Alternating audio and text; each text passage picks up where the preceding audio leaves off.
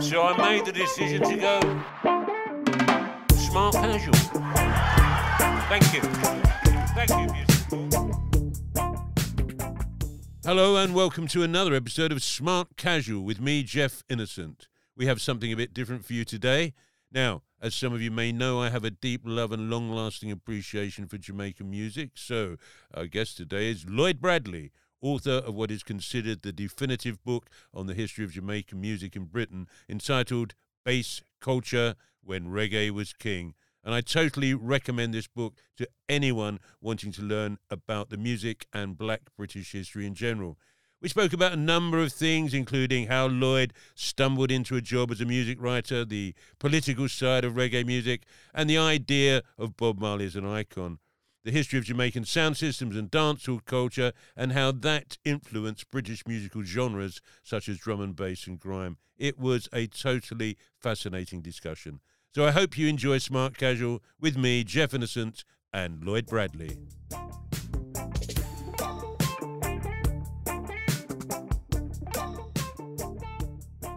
Thanks for coming in, and I'm hoping that the poetry of our location is not lost on you. Dalston, very much in the eye of the storm in the context of the story contained in your book. Indeed, the entrance and exit to Dalston Junction Station is, is located exactly where the entrance and exit to the old Four Aces nightclub, which is very much part of that story. I don't know if that's a club that you frequented Uh, as a not younger that man. often, but what I did do was uh, I've been to several parties at the estate just over the road from here, uh, uh, Kingsland Road, Kingsland Road Estate, I think it's called.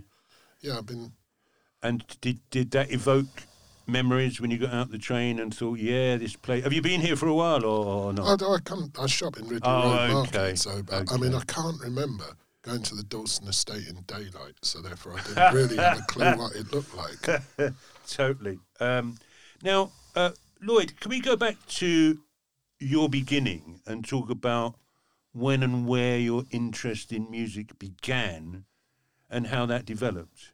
Well, I can't ever remember not being aware of music. It was always there. Um, mostly when I was a kid, probably pop music. I mean, my old man used to listen to a fair amount of jazz um, and classical music. And because when I was young, pop music was still new. Like the Beatles were new. Um, the Rolling Stones were new. Top of the Pops was new. It was um, Radio Luxembourg and things like that were new. It was all really exciting. I mean, I was born in '55, so by the time I was like, you know, 11, 12, it was it was going. You know, like- Sure. and it was just something that people older than me were excited about. So naturally, as a little kid, you used Sure. to get excited about it, and that, and that was it. I just can't remember it not being there. Mm-hmm. Uh, I, I I had the very same childhood actually, and recently I found in a cupboard a huge box of records that were the records we had in our house as a child, and I, I don't remember when my mum gave them to me. Um, I think she went digital, my mum, at some point, and gave me all these uh, all these records. But it was all pop music, Yeah. and it charted. It charted the sixties, and there were one or two reggae records in there. What you said was interesting. It was it was all pop music. Yeah. It was. You can't, I mean, I suppose when I was young, I couldn't really tell the difference. I mean, it's like I remember Top of the Pops being exciting when I was a little kid, um, and sometimes like you know they'd have the occasional black act on, and it might be Desmond Dekker, it might be the Temptations, it, you know, and you sort of didn't care. They were, it was all exciting, and it was even more exciting if you saw a black act on there. But but I I mean for me in what, uh, what 68 69 there was a definite um, uh, uh, realization or, or a discovery of Jamaican music. Was that a thing that that happened to you or, or your interest in Jamaican music when did that start if when you were a child you were listening to pop music and jazz and Probably, classical um, s- I would say, yeah, around the same time, 68, 69. Quite, it, probably the time when I first started to go to, you know, kind of youth club dances or mm-hmm. church hall dances. And I remember the YMCA at uh, in Hornsey had um, used to have uh, dances on from time to time, you know. And I think once you start going out by yourself, so what you're consuming isn't coming at you through the television. And this was this was probably in the days before Radio One. It was still the light program then, I think, you know. and you had to get pop music from Radio Luxembourg or the, Sure. what was then the pirate ship Radio London, or, or there was um, yeah, it was Radio Lon- Radio Caroline. That was it, and there was a Radio London pirate. My older brother used to listen to all of that, and um, so I think it was only when I started to go out that you know that would have been about. If I was born in '55, that would have been 69, 70. Sure. Was it when I started buying Jamaican music? It was a definite shift from the box of records that my mum left me. It wasn't something that my parents were involved in. It felt different. It felt like mine. It felt like a I was having my own. It was away from that generational dominance of popular music. Did that happen with you at home? Did you? No, it wasn't an intergenerational thing. It was an in-generational thing because uh, my brother, my older brother, was a hippie, and um, he was really into rock music. So um, we shared a bedroom for years, you know. So uh, he was obviously he was buying records quite a long time before I was. So uh, you know, essentially, I grew up on uh, at home, and he controlled the stereo because it was his stereo, right? And um, you know, so I was listening to Jimi Hendrix and Cream and Pink Floyd and stuff like that. That was being played, you know. And Okay. then when I started going out, it was. Um, I thought, you know, the hippie raves. Well, they were, they didn't appeal to me at all. So I used to go to other dances, clubs, and that, you know, and uh, that's where I suppose I discovered black music hmm away from what was being played on Radio Luxembourg or used to make it onto Top of the Pops. So And where were you living at the time? Is it in London? Hornsey, yeah, North, North London, yeah. So did you, were you out buying records when you once you started buying black music? Was that a thing that you were consuming yourself separate from your older brother? um, and- yes, it would have been all those wonderful old compilations like the Tighten Ups, Mm. Motown Chartbusters, This Is Soul, stuff like that. I think the first actual album by a single artist album would have been a Jimi Hendrix album. So Axis Bold as Love, Yeah. I think, was the first one. Have you still I, got that? I haven't. I haven't got any records anymore. No. okay. Did you did you sell them all off or? I'd, I've got a Spotify subscription, so I'm kind of happy with Okay. that. You know. Oh, Um, so you're not a, a vinyl junkie you need to? Because I've still got all my vinyl. I couldn't I've- imagine getting rid of it. I've still got a couple of hundred vinyl albums, but that's it. And Right. and the odd thing about that is, as I was writing for music magazines and whatnot, um, record companies essentially send you anything you wanted and a whole load of stuff you didn't want, and Mm. you'd buy stuff for research purposes and this sort of stuff, Okay. and that's the stuff. I got rid of all of that, and the ones, oddly enough, it was a pure coincidence. When I moved eight years ago, I thought, right, I, d- I don't know why I'm carting this stuff about with me. And that's before I moved, I got rid of loads of stuff, you know. And I realised that all the albums I was keeping was ones I'd actually bought, you know, gone out to buy, and Okay. mostly before I was writing about music. So how did you go from being then a music lover to someone who writes about the music? What what how did that happen? What's that? What's, tell me about that journey. That well, it wasn't so much a journey as a, a stumble or a, a coincidence. Um, it was completely by accident. I had absolutely no intention of uh, writing about anything, you know. Um, so I thought, well, I was 15, maybe 16 when I left school. and, You know, writing. Why, why on earth would I want to do that? And um, it was me and a friend of mine were big Funkadelic fans. Loved uh, Parliament Funkadelic and he was a printer, my mate. And this was before, you know, offices had their own printers and this sort of stuff. And his, where he worked as a printer, used to print stuff for um, a record company, Pye Records. So he'd print their kind of press releases and stuff like this.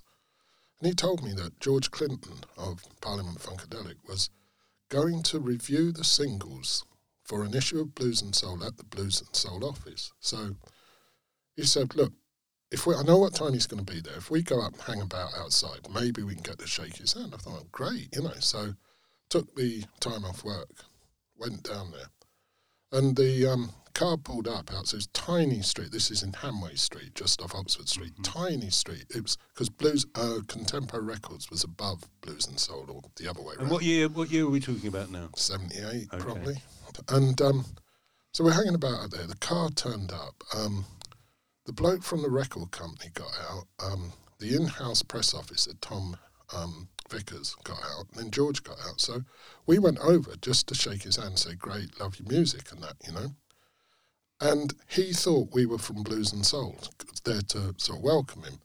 Then the Blues and Soul people came down and they thought we were with George.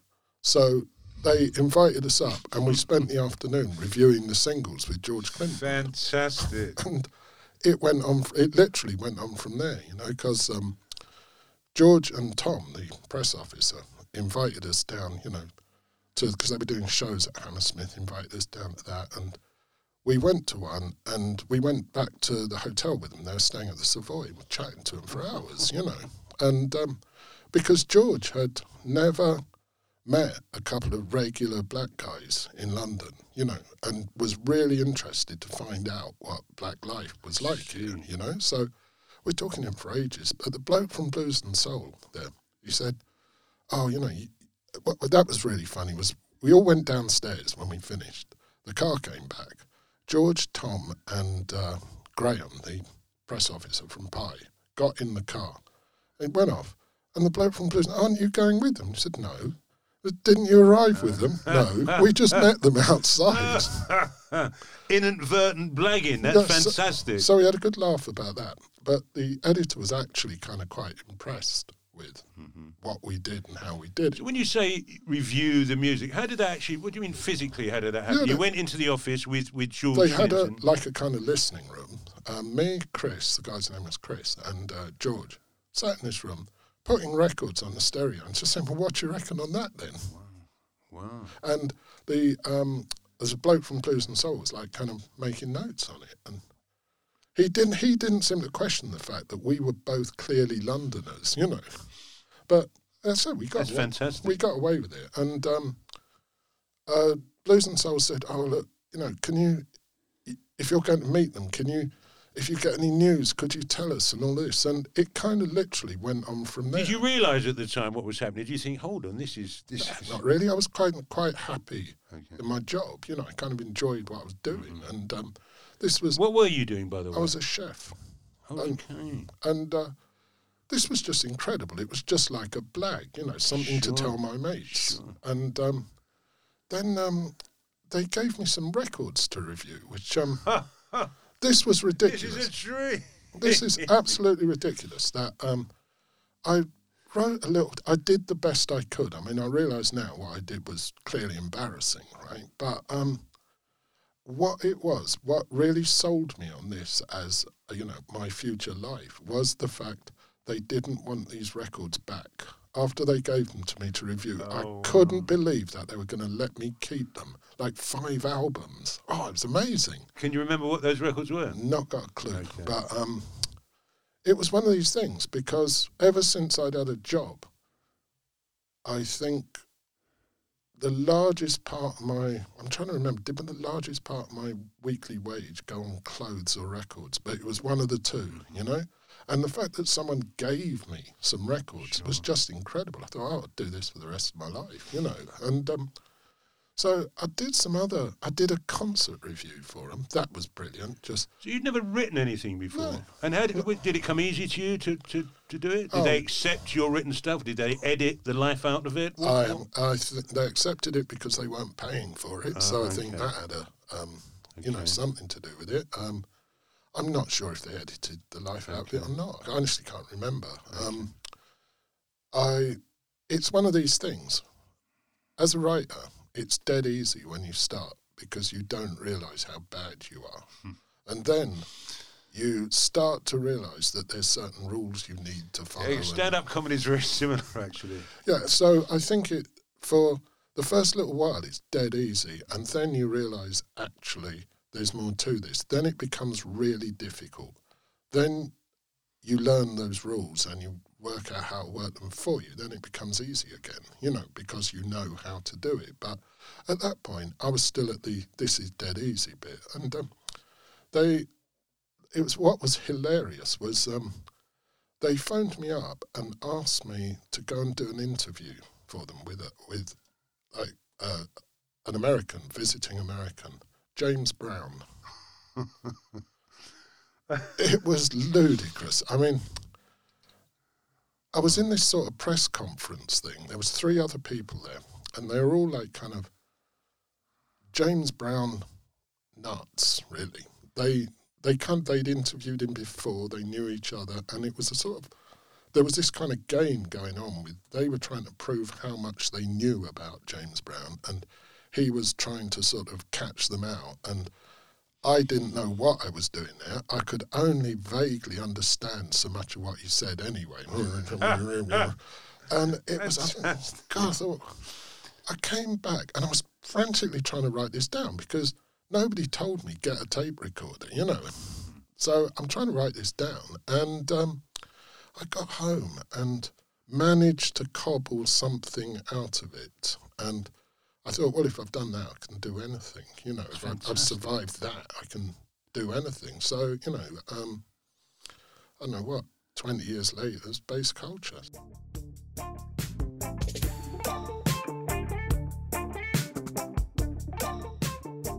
The book, Bass Culture, was first published in 2000. How did you form the idea for doing the book, or did that develop over time? How did that come about? Um, Penguin got in touch with me and said, There's never been a narrative history of reggae written by a black man. Mm-hmm. Would you like to do it? And Penguin asks you to write a book, you don't say no. Mm-hmm. So I said, Yeah, when do you want it by? And I thought, well, I know reggae, I know reggae people, I've done this, I've done that, I understand what it is. Um, I can make sense of this. Um, I worked out how to tell the story because um, we, you know, I had discussions with Penguin, and I had to do a proposal before we signed any contracts and that, you know.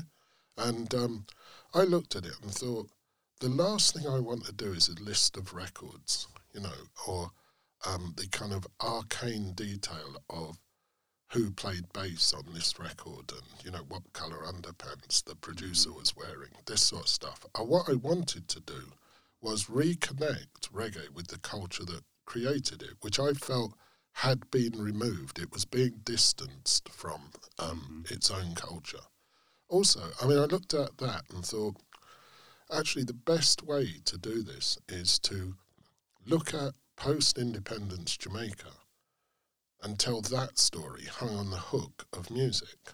And then it becomes interesting because it's all about context at that point and the music is a result of the context. Um, I thought, okay, I know how to interview people, I know how to write, I know how to construct a story, you know. It didn't really matter that I'd never been to Jamaica before. In fact, I think that helped because I was almost naive. I was asking questions that I know other writers about reggae wouldn't have asked because it might have made them look not dumb, but you know. Um, so, for example, well, um, it's like if someone said something, you could just honestly just say, "Why did you do that?" You know. Oh, here's here's an example of this. Okay. Horace Andy, right? Absolutely lovely bloke, you know. And I knew he was one of the Studio One singers from quite the early days. So, Can you just explain what Studio One is? Studio One, I suppose the um, the back of a fag packet way of describing it would be Jamaica's Motown. It was the it was the record label that went through from the 60s and the rock steady days into made a successful transition from through ska rock steady into reggae as we know it and anybody who's anybody recorded at studio 1 studio 1 became in the same way as you know, American kids would ask for the new Motown record. Reggae heads would ask for the new Studio One mm. record. There were sound systems that played nothing but Studio One. It was, mm. it had an iconic status within the world of reggae record labels and recording studios. So I wanted to get to I wanted to get to find out, I guess, why this was the case, you know? So I asked Horace Andy, and he said to me, he said, Well, because we had all the best singers and musicians. I said, Well, I know that, but why did you have all the best singers and musicians? And he said, Well, because the good singers and musicians were there, the other singers and musicians wanted to go there. And I said, Yeah, that makes sense. But why were the first ones there in the first place, you know? And he said, Well, because it was where the best ones went. and we were talking circular like this for about a quarter of an hour. And I said, I was, I, I was getting not quite frustrated, but I knew this, this wasn't going to do, you know. And uh, I said, um, yeah, but there must have been a reason. There must have been a point at which there weren't the best singers and musicians there, yet they went there. Why was that? And that point, he got what I was talking about, what I wanted to know. And he looked at me and he, he laughed and he said, Coxsone was the only studio let us smoke weed in the studio. and that, it's, and then you realise that there is just this ridiculous um, uh, series of, of accidents and, and things. You know, there's, what's this saying in Jamaica about every spoil is a style? And all these things that you start looking for them then, that there's little reasons why that happened. It's like, you know, why did Prince Buster start making his own records when Coxsone and this and Coxsone, uh, uh, Studio the One, producer of Studio One, yeah, who used to have a sound system, Coxsone mm-hmm. uh, sound system, and Duke Reid was another big studio in the Rocksteady days, and he had a sound system. And so, that, that's Treasure Isle Studio. Yeah, yeah. yeah. And uh, they would import their records from uh, America. They'd go to America. They'd buy R and B. This is in the days before ska.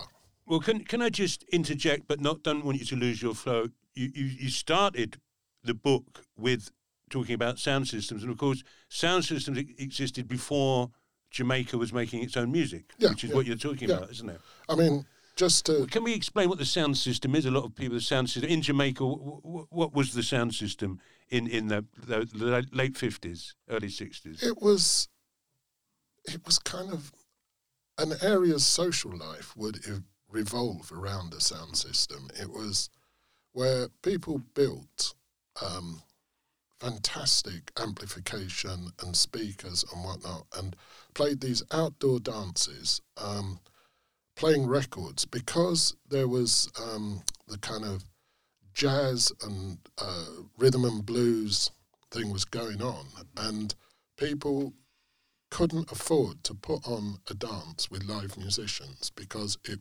wasn't economically viable. So the idea was, well, let's have um, records. And of course, records weren't being made in Jamaica at that time. This is late 40s, early 50s. And so sound system operators would go to America. They'd travel to Miami, Florida, occasionally New York, or they'd get relatives to send stuff down from New York of um, American rhythm and blues and jazz. Of course, because the larger radio stations broadcasting out of the Gulf, the Gulf states, um, could be picked up in Jamaica. So there was this music was known about. So, and um, it was the idea that so many, I mean, Coxsone and Duke Reid, who were the biggest sound systems at the time, both had uh, drinks businesses, and really the dances were there to sell drinks. Okay. So that was that was how it worked. Can I ask you a question a bit like you were asking Leroy Sibbles? Why were they listening to American R and B? Why weren't they listening to Jamaican folk music or mento. What? Why weren't they listening to British pop or American? wh- Why? Do, you, do you know how that developed? Yeah, because um, the radio stations in Jamaica, I think there was only one at the time. Remember, Jamaica was still a British colony at that time. So essentially, it was like a sort of crap version of the BBC, you know, and it played BBC music. It catered, it didn't cater to the downtown people, it catered to the um, the middle classes, the upper classes. There was classical music on there, you know, because it was run by BBC. So sound types. system culture and sound system communities was a, a, a working class. yeah, a working class Yeah. thing because there really was this sort of class divide in Jamaica, and the um, the middle classes and the upper classes were being catered for in this way. The the working classes were essentially forgotten. Make your own music, you know. Now you asked about you know mento or Jamaican folk music, and it's kind of all right, but it's not that exciting, is it? You know, and the fact that Well, you're not going to be dancing to it, are you? not really. No. You know, you're not going to put your best suit on, go out on the pool to listen to um, some Mento, you know. and um, it was like, because the radio stations from abroad could be picked up. Also, there's, um, who is it? Uh, Gussie Clarke. No, not Gussie Clarke. Yeah, Gussie Clarke, uh, a producer, big producer, explained this to me. He said, he said, there's this saying, well, it's all right for a Jamaican. Such was the result of years of slavery and decades of colonialism that there was a bit of a cultural inferiority complex and the idea that something that came from America would automatically be better than something that was made in Jamaica. Hmm. It wasn't really, I mean, Buster was one of the first people to mm-hmm. really wave the flag for Jamaican made and Jamaican oriented music. But we were, we were talking about Buster himself, and I was talking about another one of these bizarre sort of things that led to something much bigger. When um, Buster built a sound system because there was Duke Reid and Coxsone, the two big sound systems. Um, he was always fiercely nationalistically Jamaican, Prince Buster. He was a advanced Jamaican and Jamaican culture all the way, you know.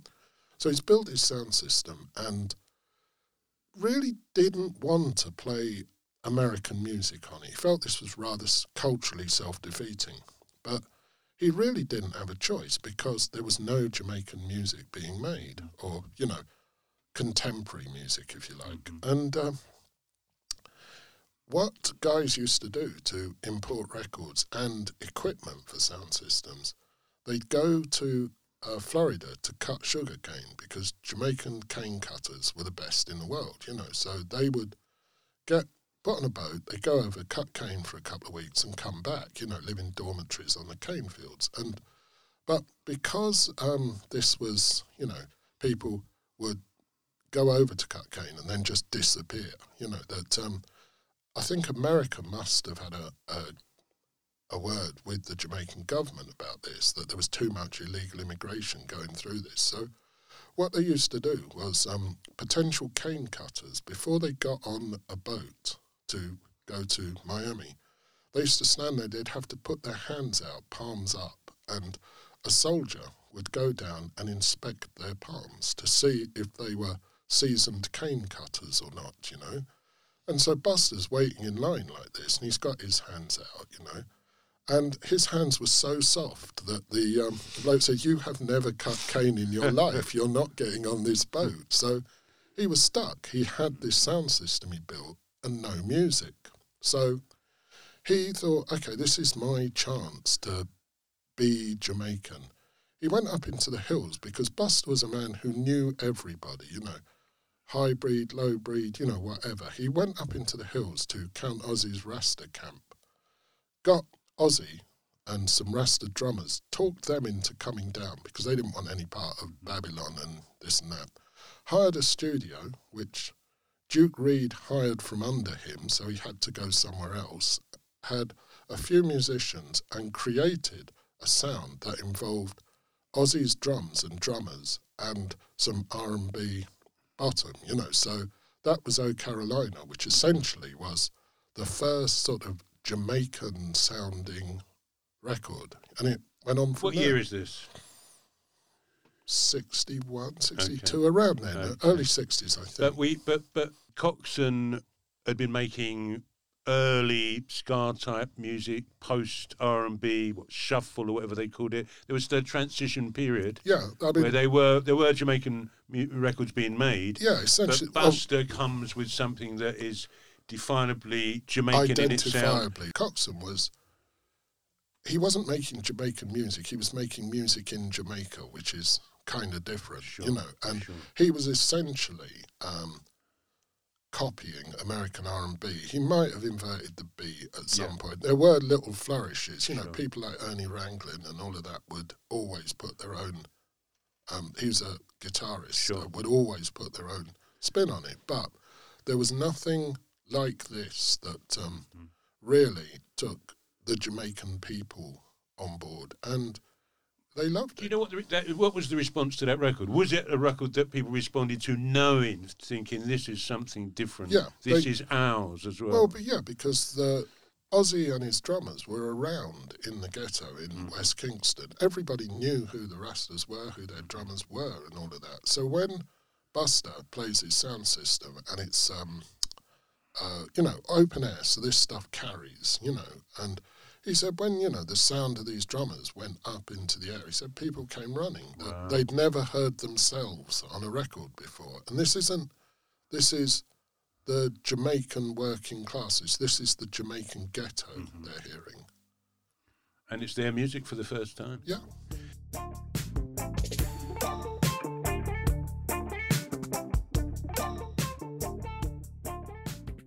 The book's the story about Jamaican music. It's also the story about the British experience of Uh-huh. Jamaican music. But there's also a story within that of you going to Jamaica, which we haven't talked about. And that's a story in itself, Yeah. which could be a book in itself, looking at some of the the the, the experience you had.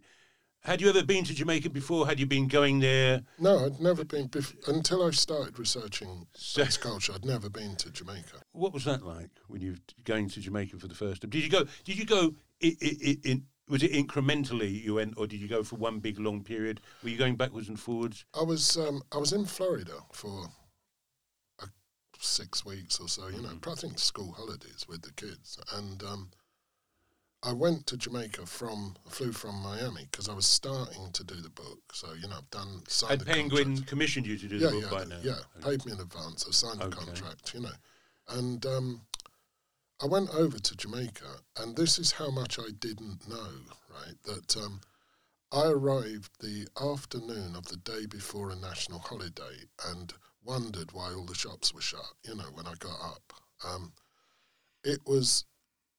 It was great, actually. It really was. Um, I was there. I think I was going from Florida. I was there for about five days, I think, right? And what absolutely amazed me was I had nothing to do on this first day, and it was pouring with rain because it was the summer, so it rains really hard, right?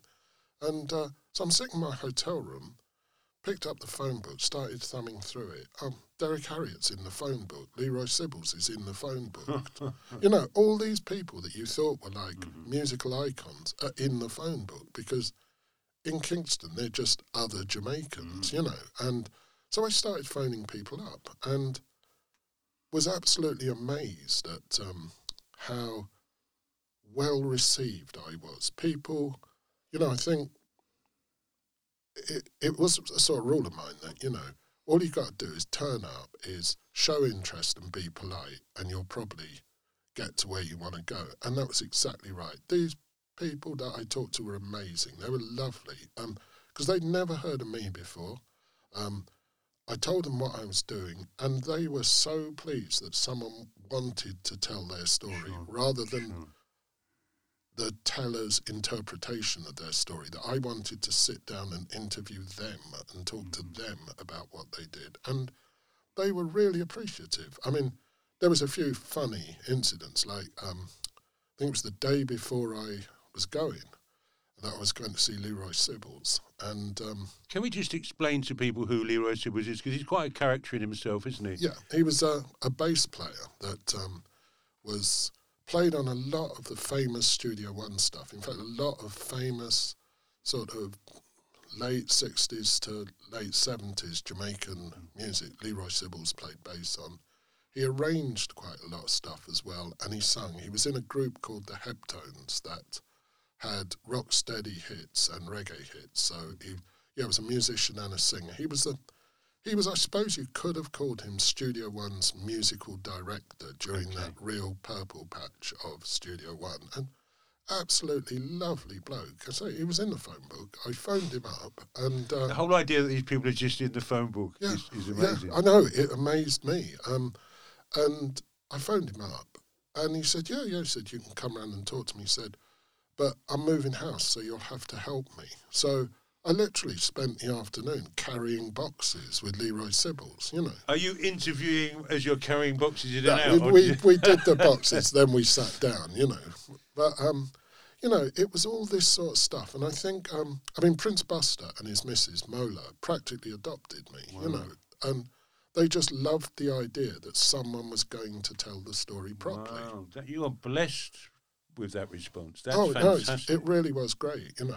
Um, you know, when I was buying records uh, in the 70s, for example, and certainly up into the 80s, most of the knowledge we had or uh, about Jamaican music was coming. There, re- there wasn't really any major books. It was coming from sleeve notes. It was coming from articles. Was there a sense? Did you have a, an academic agenda, even though you don't come from an academic background? About the legitimizing this story in print as opposed to it merely being there as oral history. Was that part of of your agenda, or well, because that's what's that's what's happened, isn't it? Yeah, I mean, when Penguin asked me to write the book, there was no way I was going to say no.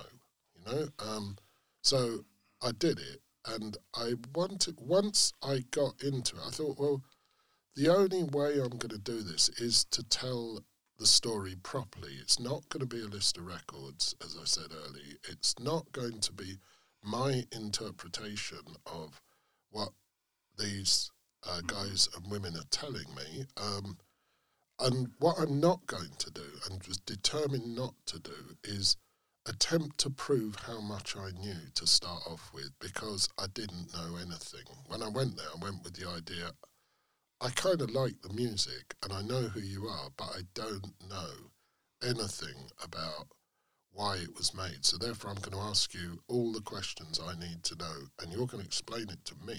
I can explain it to the reader. And then, as these things, I think it was really the from that first time when I realised that people were so, um, I'm not say excited, but pleased that somebody was listening to them that I thought, well, this is how it needs to be told. Um, I, I mean, again, Buster, you know, was um, a friend of mine in London had a phone number that he said if I phoned this number, um, I they could put me in touch with Prince Buster. So I thought, wow, Prince Buster would be like, you know, uh, the real big cheese within this book, you know. And um, so I phoned this number and I was pretty nervous actually when I phoned. Oh yeah, sure. And so I went through this whole spiel about um, who I am and what I was doing and what I was hoping to do and all of this. And I said, um, "Do you think it would be possible that I could speak to Prince Buster?" And the voice on the other phone said, "Yes." I said, "Great.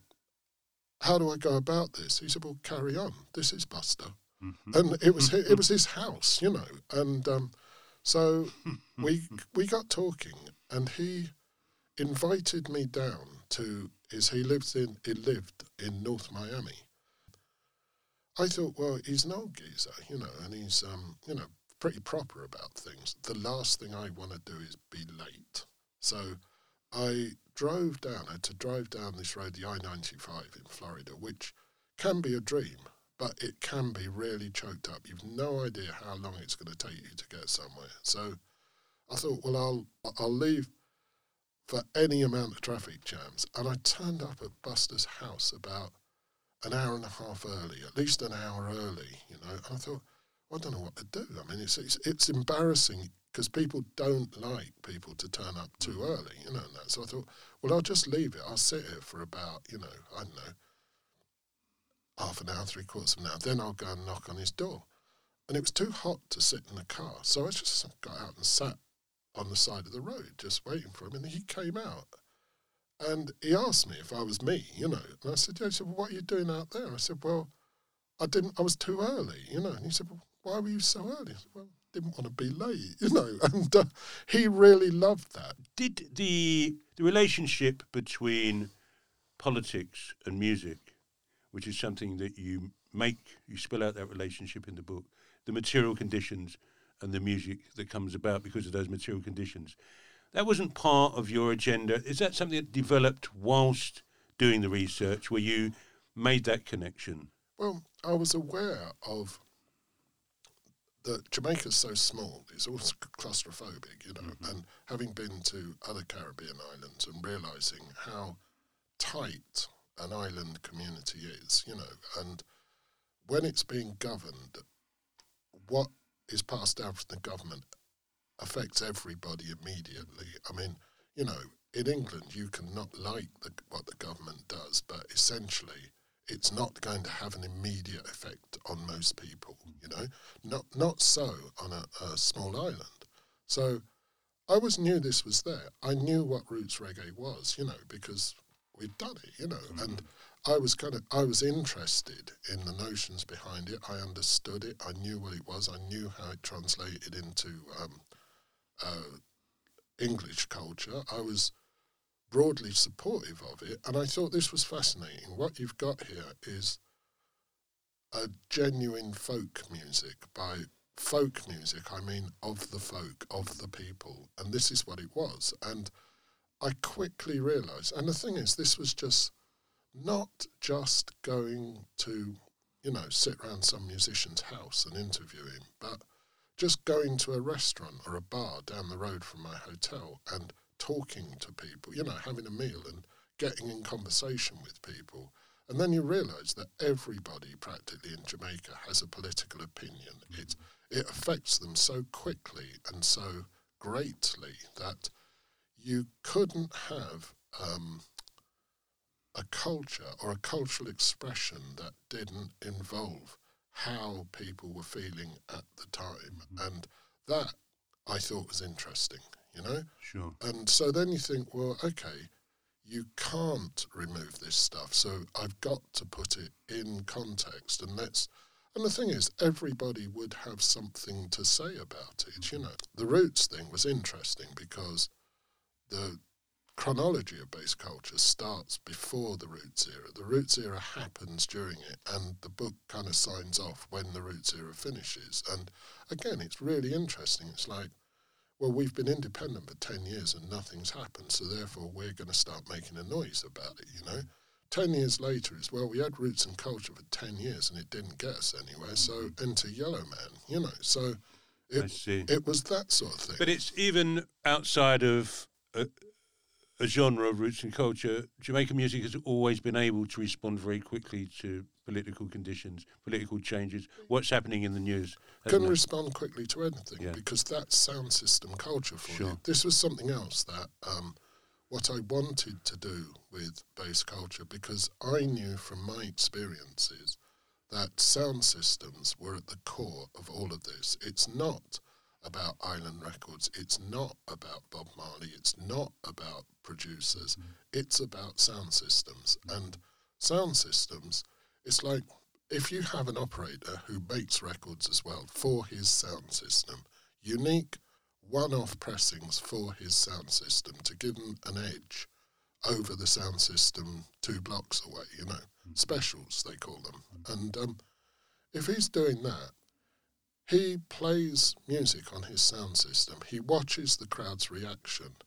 If they're not moved by it, he never makes another record like that again. If they love it, then he'll make half a dozen more that sound like it the next week, the same thing, right?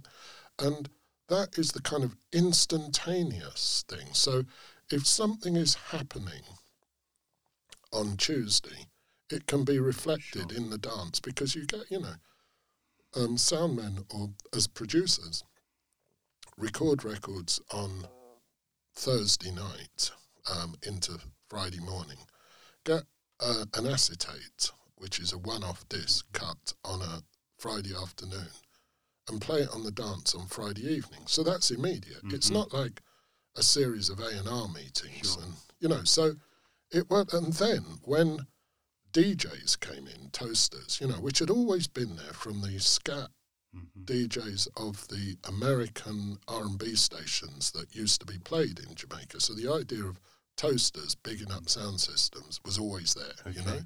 But then, of course, you know, you, um, they hear what's going on around them. The good toasters all told me that, you know, they'd walk through the dance, you know, hang about in the dance before they picked the mic up, and they'd hear what people were talking about, and then they could respond to that. They'd talk about it. So if, you know, there was some sort of strike and there was no cooking oil in the Mhm. shops, then the toaster would talk Sure, about that. sure. So it was it was instant. Could you go and watch a reggae band in Jamaica, or was it all sound It was no, it was it was sound systems, but Mm. it was it was singers and backing musicians. Okay. It was singers. So There the idea of how people see Bob Marley and the Wailers that that was a manufactured thing from were. from th- Cr- the Chris Blackwell days. I think Lee Perry put the Wailers together Mm. um, before um, signing with Island. Um, that they recorded a bunch of stuff with him, and I think. Uh, We're Ba- talking about the 1970 stuff. Yeah, yeah. The. Barrett brothers were Yeah. Lee Perry's players anyway. So the Wailers band essentially came out of the Upsetters, or who Lee Perry's studio Sure, band was. sure. But the idea was to. Blackwell wanted to do it with Jimmy Cliff, largely because of the success of Harder They Come. Mhm. Um, Jimmy Cliff was a global star at that point. But Jimmy Cliff also was very aware of where he stood in relation to the rock audience, the pop Mhm. audience, what he could do. And it was he was Blackwell's first choice for this kind of almost a bold experiment, you know? And he, he turned it down. So Marley came about almost by accident, and Marley was shrewd enough to sort of ride that train till the wheels fell off. How do we see that influence now? The the Bob Marley and the Wailers influence. It somehow dominated some people's experience of Jamaican music, hasn't it? Yeah. I've got nothing against the Wailers. Um, I mean, I loved the Wailers when it was Peter, Bob, and Bunny. Mm-hmm. I wasn't so much keen after Peter and Bunny had left. I don't think, I think it suffered. What they did wasn't nearly as creative as what it was before. But that's a whole other discussion, course, yeah. right? But um, I think what it was was people would convince themselves that buying, you know, Exodus or something was this route into reggae. And I always said, no, it's more of a, a blind alley. It's a block turning because people would say, well, I've got a bit of reggae. Whereas it wouldn't necessarily put people off investigating like Burning Spear or Big Mhm. Youth or something, the Mighty Diamonds, right? A lot of people felt they didn't need to. It's like, I've got my reggae, I've done my bit for the cause. So you don't see it as a bridge whereby people first, as they're young, they hear Bob Marley and the Wailers, and then they go, "Oh, hold on, this has introduced me to a music, but there's more to it than this." No, I you don't. don't, see it that because that's a, an argument, isn't no, it? About yeah, um, not in significant Sure. numbers. I think most people that arrive at reggae arrive at reggae, Mm. and they arrive at it as a whole. It's not, you know, um, yeah. I, I- don't think it makes you look for other. It makes people who weren't arriving at it almost naturally. It's like the way Bob Marley and the Wailers were presented was in this kind of um, it's tailor made. It's it's right. Okay, we got this bloke out front. Um, it's a group. Rock fans can understand that. Oh, give him a guitar. Yeah, they know about that. You know. Oh, and have him shake his locks like um, you know, uh, a, a rock band would. You know. I'm not saying that this is what happened, but this is how it appears. The psychology is there, right? It was very easy for um, a rock crowd to grab onto Bob Marley. Also, I mean, he was a hippie essentially. I mean, there was there was hardly any difference between Rasta and hippie when you look at it. Look, peace and love, loads of weed, right? you know, that's kind of it, really. But it's the it's the Bob Marley image. Yeah. It's that legacy that actually uh, i i i is around the world, isn't it? Yeah, It's it not is. the dancehall legacy so much. No, it's not. If you go to Africa, for example, if you go to Gambia, if you go to Cape Town, the legacy is Yes. a roots and culture type, well, Marley-esque It- roots and culture. But it's not even Marley-esque. It's Marley. It's like what I found really interesting, right, is the amount of hardcore reggae fans I know are not.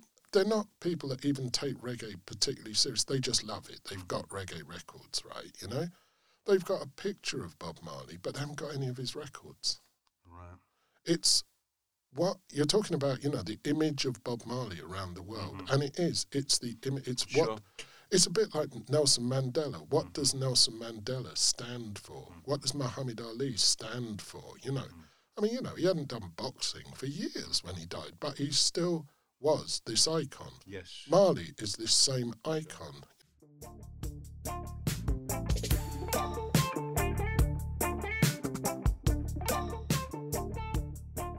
There's there's lots of legacies of Jamaican music. There's um, and sound system culture. Yeah. And the one that interests me is certainly in this country, the musical legacy is not people listening to Bob Marley.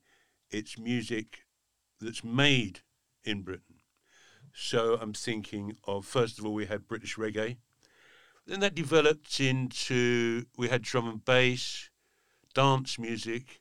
How do you see that that relationship between Jamaican music? It's Jamaican music culture that imit- that uh, inspired it and um, moved it forward, rather than specifically Jamaican music. It's what it was was sound system DIY culture. It's been present in Black British music for a long time, but sound systems really showed how to do it. The idea that um, the Lovers Rock label could sell a hundred thousand of a record with no chart promotion, no media, purely on sound systems, bit pirate radio, and word of mouth, right?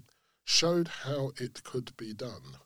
Um, this went on, I mean, uh, the real fulcrum here, if you like, was Jazzy B and Soul II Soul because he came straight out of a sound system culture. His older brothers have all got sound systems. He grew up with it?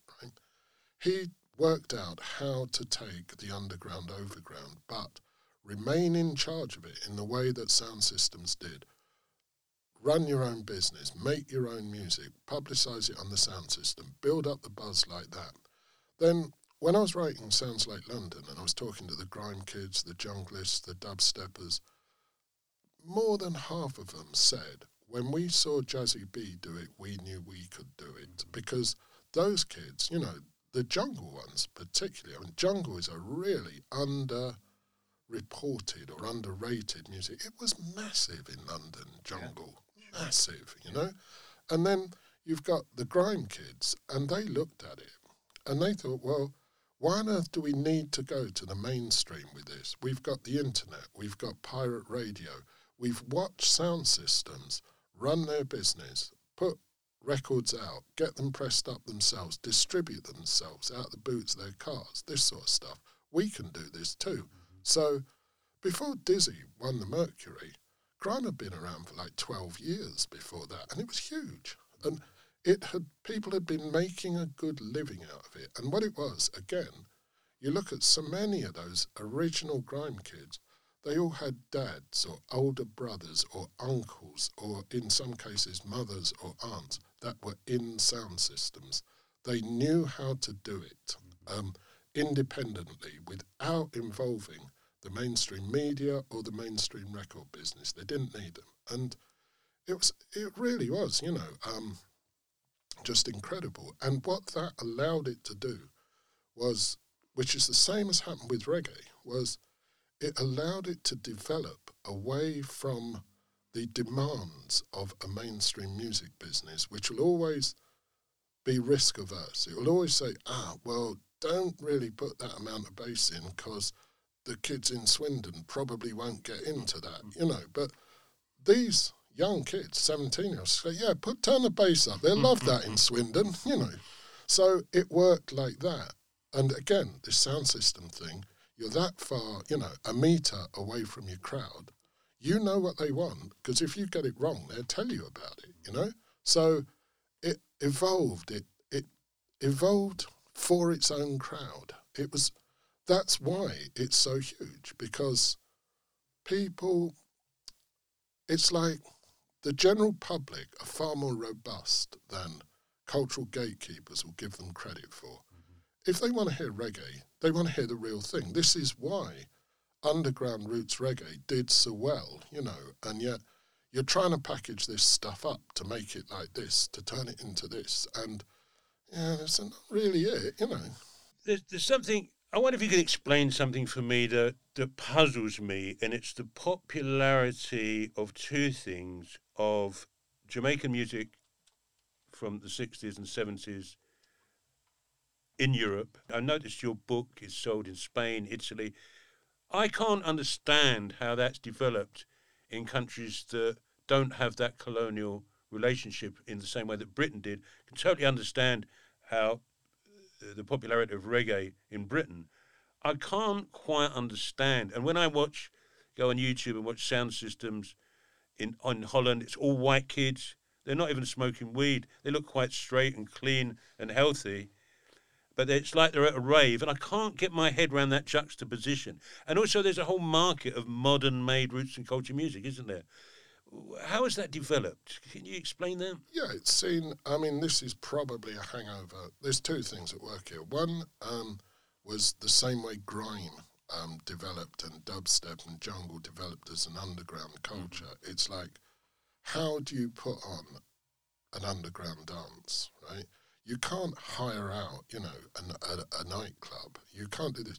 You do it in a squat with a sound system, you know, and that's the way to do it. It was like the sound system model was taken. Because um, I did, um, when uh, the Italian uh, translation of Bass Culture came out, uh, the publisher down there took me on tour of Italy to, and it was different sound systems in, you know, Rome, Milan, uh, Napoli, uh, a couple of other places I can't remember. But, um, you know, it was this kind of left wing rebel, right, we can do what we do away from the mainstream. We can do it totally unsupervised, you know? Sound systems are already doing this. It was quite an easy thing to take on. They didn't have to think about it. We're just we'll get a sound system in, you know. But they're making music, unlike dubstep or grime, they're making music that replicates mid 1970s Jamaican music, aren't they? That's what I don't understand.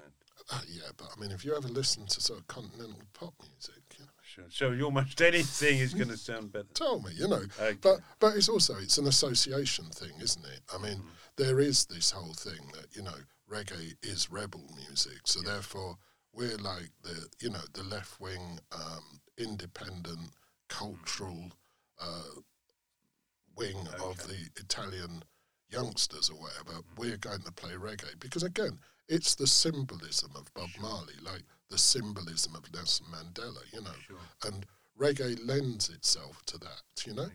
Also, I mean, it's actually pretty good, you know, if you go to a dance. Yeah, during the first lockdown, I was lucky enough to get a little run on Conscious FM, which is a, a reggae radio station. Thursday night revival. I called it Reggae History. Um, and as I was sorting through my records, I was also going online because somebody sold me all of these records worth lots of money. And I was totally shocked. I was putting out handfuls of seven inches and putting them in, and that's 50 quid, that's 200 quid, that's 400 quid. There's a kind of fetishization of vinyl seven inch. How how was that happen? What what I, I, can't even get my head around that as well. Do you know the worst thing about all of that is when you got rid of your records before that happened? Well, no, no, no. when you finally shuffle off this uh, mortal coil, they'll end up in a skip because your kids won't. Well, I know. Yeah. Uh, yeah. And that's the I worst know. thing. Yeah, that's yeah. so depressing, you know. Yeah, my son's oh, interested. 2,000 quid yeah. now. It's going to be in a skip in 20 years' time. But, I mean, this is something that you you said you said it quite interestingly. Um, this is something that I wanted bass culture to fight against, if you like. I wanted to put the music back into the context of where it came from and deliver the people that made it as people rather than as records. Because I always feel that. I mean, if occasionally I get into these pissing contests with, um, you know, uh, reggae heads who say, oh, have you got such and such of the such and such version? And I just answer them all, no, I haven't got any records. And they say, oh, I thought you've had loads of records. No, I haven't, I haven't got any because I can't get into these things because my real problem here is by putting this sort of value and creating this, and I think you said fetishizing, was that what you said, mm-hmm. right? Yeah. It does so much to remove the music from the culture that created it and creates ownership. It's like mm. I'm more I'm more of reggae than you mm-hmm. because I've got more records than you. This is why I always say I've got no records, but I still wrote bass culture. So it's I just think it's it's not a contest about records. And if you do that, you're looking at it from the wrong way. You're looking at the finished product. The finished product is great. It's why we're all here. But it's the finished product. The process itself, that's where the real interest is. And I think people will deliberately ignore that because they have no control over it. However, if someone can, you know, sort of impress you by telling you, I've got 20,000 quid's worth of reggae records, you know, Sure. it's, it's put it into, it's created a category, if you like, and a, um, a scale for it that, Sure. that I think I, I disagree with. Yeah, yeah, sure. Well, it, this is a beautiful place to finish. But before you go, have you got any favourites? Have you got any favourite LPs, favourite singles? Is there anything you go, yeah? I mean, if someone was to ask me that question, go Lee Perry all day long, up until 1978, almost everything he did, I worship him. Have you got any favourites like that? I suppose I'd say Super Ape is Yeah. one. Super Ape. Uh, then um, there's a Pablo album that is uh, East of the River. East of the River Nile, yeah, Yes, yeah. and the tracks that go with that, it's like there's a T track album that goes with that. You know, Let's get started. that's it. Yeah, yeah, that's yeah. the one. And Well, they're around the same period as Yeah. well, aren't they? Those two, yeah, two um, and That's a brilliant period. yeah, Good choice. Super Ape's a great choice. Yeah, I that's an LP I re- recommend to people that don't know reggae. I go, Yeah, well, I, think yeah, that. Super Ape, and um, there's a couple of Jackie Mittoo albums that are absolutely brilliant, and a, a- quite a late Rico album. Um, not Man from Wareika, although that's really good. Roots to the Bone, that's Okay. it. Rico Roots. To, I think that was recorded in London. Okay. Excellent. Oh, excellent. So, uh, hey, Lloyd Bradley, you're a legend. Oh, Lloyd Bradley, the author of Bass Culture When Reggae Was King. Uh, thank you so much for coming in. Where's it going, Lloyd? Where's it? Where's the next stage after grime? Can you can you anticipate where it's going? no, the influence of no, reggae. this is, the thing. that I, the I absolutely haven't got a clue Right, where it's right, going, okay. and I'm not supposed to have either okay? because Love that. the you know the sound systems when i said it was jamaican cultural Mm-hmm. influence the sound systems has given these kids that the idea of the sound system the mentality of Mm. doing it themselves has given these kids the idea to do exactly what they want right? and they have done because if you attempted to explain grime to anybody 20 years ago they'd laugh at. Sure, you you know sure. but no it's what they came up with and they will come up with the next thing and what I'm so excited about is they have the means to do it Mm-hmm. because sound systems have taught them that they can. Lloyd Bradley, thanks very much. This podcast was hosted by me, Jeff Innocent. It was produced and edited by Sam Piccone. Don't forget to like and subscribe and follow me on social media at Jeff Innocent Official on Instagram and Innocent Jeff on Twitter. See you next time for another episode of Smart Casual.